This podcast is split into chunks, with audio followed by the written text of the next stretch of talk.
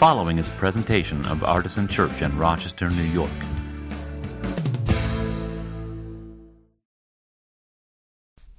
Hello, Artisan Church podcast listeners. This is Pastor Scott Austin. I wanted to give you a little heads up this week as to why the uh, podcast is a little bit shorter than usual. We had a special time of sharing in our service on Sunday. And during that time of sharing, people shared some pretty personal and uh, intimate stuff. So, in order to make that a safe place for people to do that, we uh, promised that we wouldn't post it to the podcast. And so, we're not going to do that. Uh, so, what you're getting this week is just my brief intro thoughts about the day of Pentecost, which I hope you will still enjoy. And uh, next week, we'll be back with a full length, probably longer than you want it to be sermon. So thanks again for listening and for supporting Artisan Church, and I hope you enjoy. So today uh, is the day that we celebrate Pentecost. Pentecost is a Christian holiday where we remember and celebrate the receiving of the Holy Spirit. Uh, and it's, for some people, a nice way to mark, if you will, the birthday of the church. This event that happened uh, early on in the church's history that was like really the beginning of their mission to bring the good news of salvation to the whole known world. So we think of Pentecost as a Christian holiday, but the truth is it's actually a Jewish holiday before it was a Christian holiday.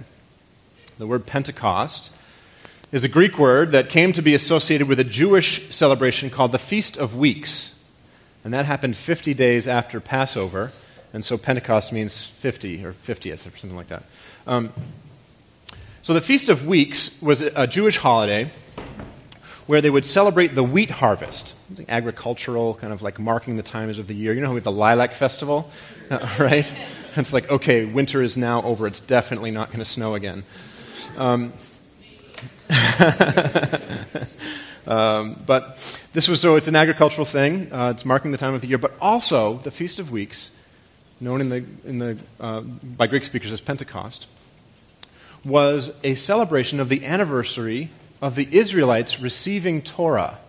Remember that occasion, if you know the, the old story in the Old Testament, when Moses went up on Mount Sinai and received the, the law, the Ten Commandments, and then you know, later on the, the whole of the Jewish law. So essentially, um, the Feast of Weeks was for Jewish believers kind of like Bible anniversary day. We get the whole scriptures to celebrate on that day. And it was one of three festivals in Jewish faith at the time of Jesus that were, were deemed important enough that Jews would actually make a pilgrimage to the holy city of Jerusalem from the whole uh, Greco Roman Empire, right? They would go, come from all over the, the diaspora, it's called, the, um, the dispersion, the, the scattered uh, peoples of Israel would come back to Jerusalem for this day. And uh, it was on that occasion when the Jewish believers were gathered together, and some of them had become Christians, when the Holy Spirit descended and we'll read the story in a minute. But for Christians, the day of Pentecost becomes a day when we celebrate the Holy Spirit, whereas for Jews, it was a day of celebrating essentially the scriptures, the law, Torah. It's really fascinating to me that these things happen at the same time. Because if you know the story of the early church, as told in the book of Acts and in the letters of uh, the apostles, this was a major struggle for them. How do we determine when the Holy Spirit seems to be doing something that does not square with the way that we have always read the Bible. This is like basically the story of the book of Acts. The apostles, the followers of Jesus, had to deal with this over and over and over again. It almost always involved some type of inclusion. The Holy Spirit seemed to want to include people who their interpretation of the scriptures told them should not be included. And they had to decide what do we do? Almost all the tension in the early church was trying to sort out things like that. So, we're going to be thinking about Pentecost today and the Holy Spirit today. And to get us started, I want to read uh, today's lectionary passage from the book of Acts, which I don't think I made a slide for, but it's Acts chapter 2. Um, so in your red Bibles, I'll give you a page number here, real quick. Sword drill. 885 in the red Bibles, if you'd like to follow along. If you have your own Bible, of course, you can find Acts chapter 2. And if you just Google Acts 2 on your phone, it'll come up. it might not be the same translation, but it'll get you close. Uh, if you don't own a Bible, please take one of these red ones home. You can see there's a whole library cart full of them at the back of the room. We, we buy them so that you can have them. So, this is all about what happened when that multicultural, multilingual crowd of Jewish faithful believers came to Jerusalem to celebrate Pentecost, the Feast of Weeks, the harvest of wheat, and the giving of the law. Acts 2 1 through 21. When the day of Pentecost had come, they were all together in one place. And suddenly from heaven there came a sound like the rush of a violent wind, and it filled the entire house where they were sitting. Divided tongues as of fire appeared among them, and a tongue rested on each of them. All of them were filled with the Holy Spirit and began to speak in other languages as the Spirit gave them ability. Now there were devout Jews from every nation under heaven living in Jerusalem, and at this sound the crowd gathered and was bewildered because each one heard them speaking in the native language of each. Okay, I need to pause right here. The translators of the NRSV are doing something which I think is admirable and important. They're, they're trying to translate this that has gendered pronouns in Greek into a way that includes um, not just men, basically. Uh, and they've done it in a very clunky way. So if that sentence didn't sound very smooth, it's because they're trying to uh, do the right thing in, in, the wrong way, in my opinion.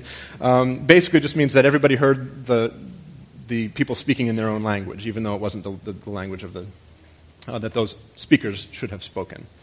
Okay, verse 7. Amazed and astonished, they asked, Are not all these who are speaking Galileans? Now, this is kind of a way of saying, Aren't all those people from Henrietta? what, what would they know? Right? Okay. In the first service, I said Greece.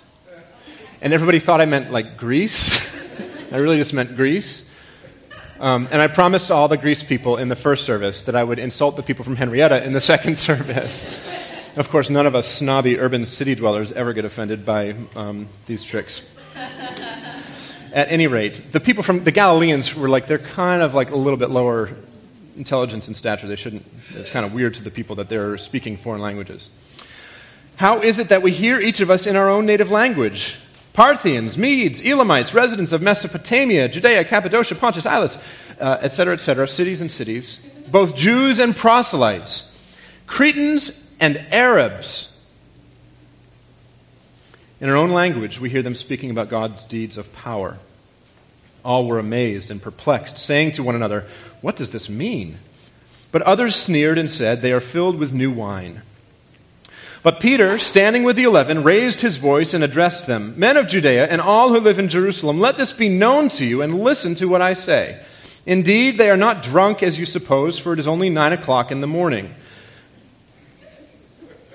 You know, artisan, one day, one of these Pentecosts, I'm going to read this text, and you're not going to giggle and chortle when I say that, when I get to that verse.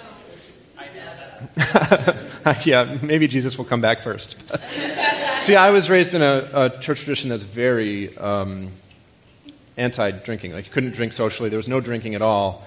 Uh, as far as anybody knew, and you weren't supposed to touch alcohol. And I, I don't know how they interpret what this means, because he didn't say they're not drunk because they would never touch alcohol.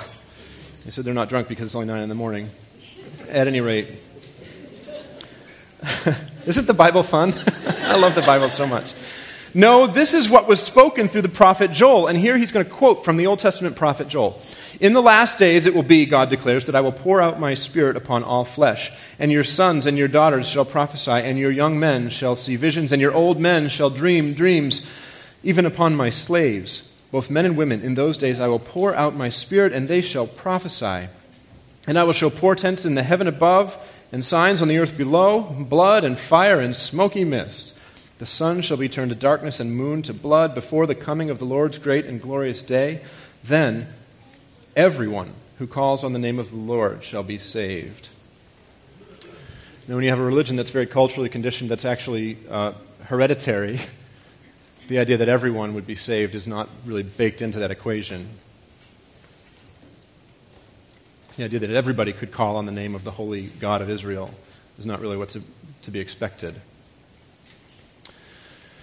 So, uh, if you've been around Artisan for much time, you've probably heard me use this phrase, a leveling of the playing field. You know, I like to talk about this, a leveling of the playing field. I talk about it in a bunch of different ways. I often think of the first story of creation in Genesis, where it says God made humankind in God's image and likeness. That goes for every person, every human being who lives or ever has lived or ever will live is made in the image of God. It doesn't matter who you are. It doesn't matter what your gender is. It doesn't matter how old or young you are. It doesn't matter how rich or poor you are. It doesn't matter if you're a law abiding citizen or the most hardened criminal. You are not an animal. You are a human being made in the image and likeness of the God of the universe. That's a leveling of the playing field. There's nothing any one of us can say to the other and say, I am more than you in that way, because we all have it. We all have all of it. And yes, it gets distorted and fractured and hard to perceive. But it's a leveling of the playing field, the fact that humankind is made in God's image. I also say it about communion. I might remember to say it when I introduce communion late, uh, later in the service. Communion is a leveling of the playing field that each one of us is invited to partake of the grace on offer in the sacrament of Holy Communion. Is the Lord's table, not the church's table, not the pastor's table, not the leadership team's table, not the denomination's table. Doesn't matter who you are, where you come from. If you're seeking to follow Jesus, Jesus offers this table, this, this body and blood of his own for you. It's a leveling of the playing field. And I use that phrase also about what we see in today's story the story of the Holy Spirit descending on these Christian believers in this upper room on the day of Pentecost when the whole religion had gathered in the city to witness it. They didn't know it was there to, that they were there to witness this, but this is what they ended up witnessing. It fulfilled what was told in the prophet Joel, which God said in, in so many words through the prophet Joel I will pour out my spirit on all people, on all flesh, on all bodies. Every individual person will be able to receive the Holy Spirit. Men, women, young, old, rich, poor, slave, free. Everyone gets access to the power of God through the Holy Spirit. And while, yes, it is true that that same Spirit offers to each of us unique gifts for the edification of the body of Christ, we're not all the same. Wouldn't that be boring if we were all the same? If everybody only had my gifts, or Brittany's gifts, or Melody's gifts, or Matt's gifts, that would be boring. We all have these different gifts that come from that same Spirit, but we've all received it from the same Spirit. We would do well to remember that every person could, at any moment, become a conduit of God's words for us. I think sometimes we rule people out of that possibility for one reason or another, and we miss what God might have to say. Because God doesn't always speak through the people. God doesn't often speak through the people who you might expect God to speak through, like the important ones. So, I'm going to invite you now to come and take communion. As I said earlier, this is a leveling of the playing field. Uh, Jesus offers his body and blood for the salvation of the whole world. If you're seeking to follow him and trusting him in all your ways, this table is open for you whether you feel very, very accomplished in faith or very, very, very inexperienced and uh, incompetent. Um, by the way, that's the better one to be. so, if you don't want to take communion, or even if you do and you'd like to also like to receive prayer, we have a member of the prayer team at the back of the room who'd be happy to pray with anyone who'd like to receive prayer today. And uh, we're going to road test a brand new song with you. Um, while we take communion, it's a communion song, and it's uh, intended to be one that you can sing probably on your first try. So let's see if that works.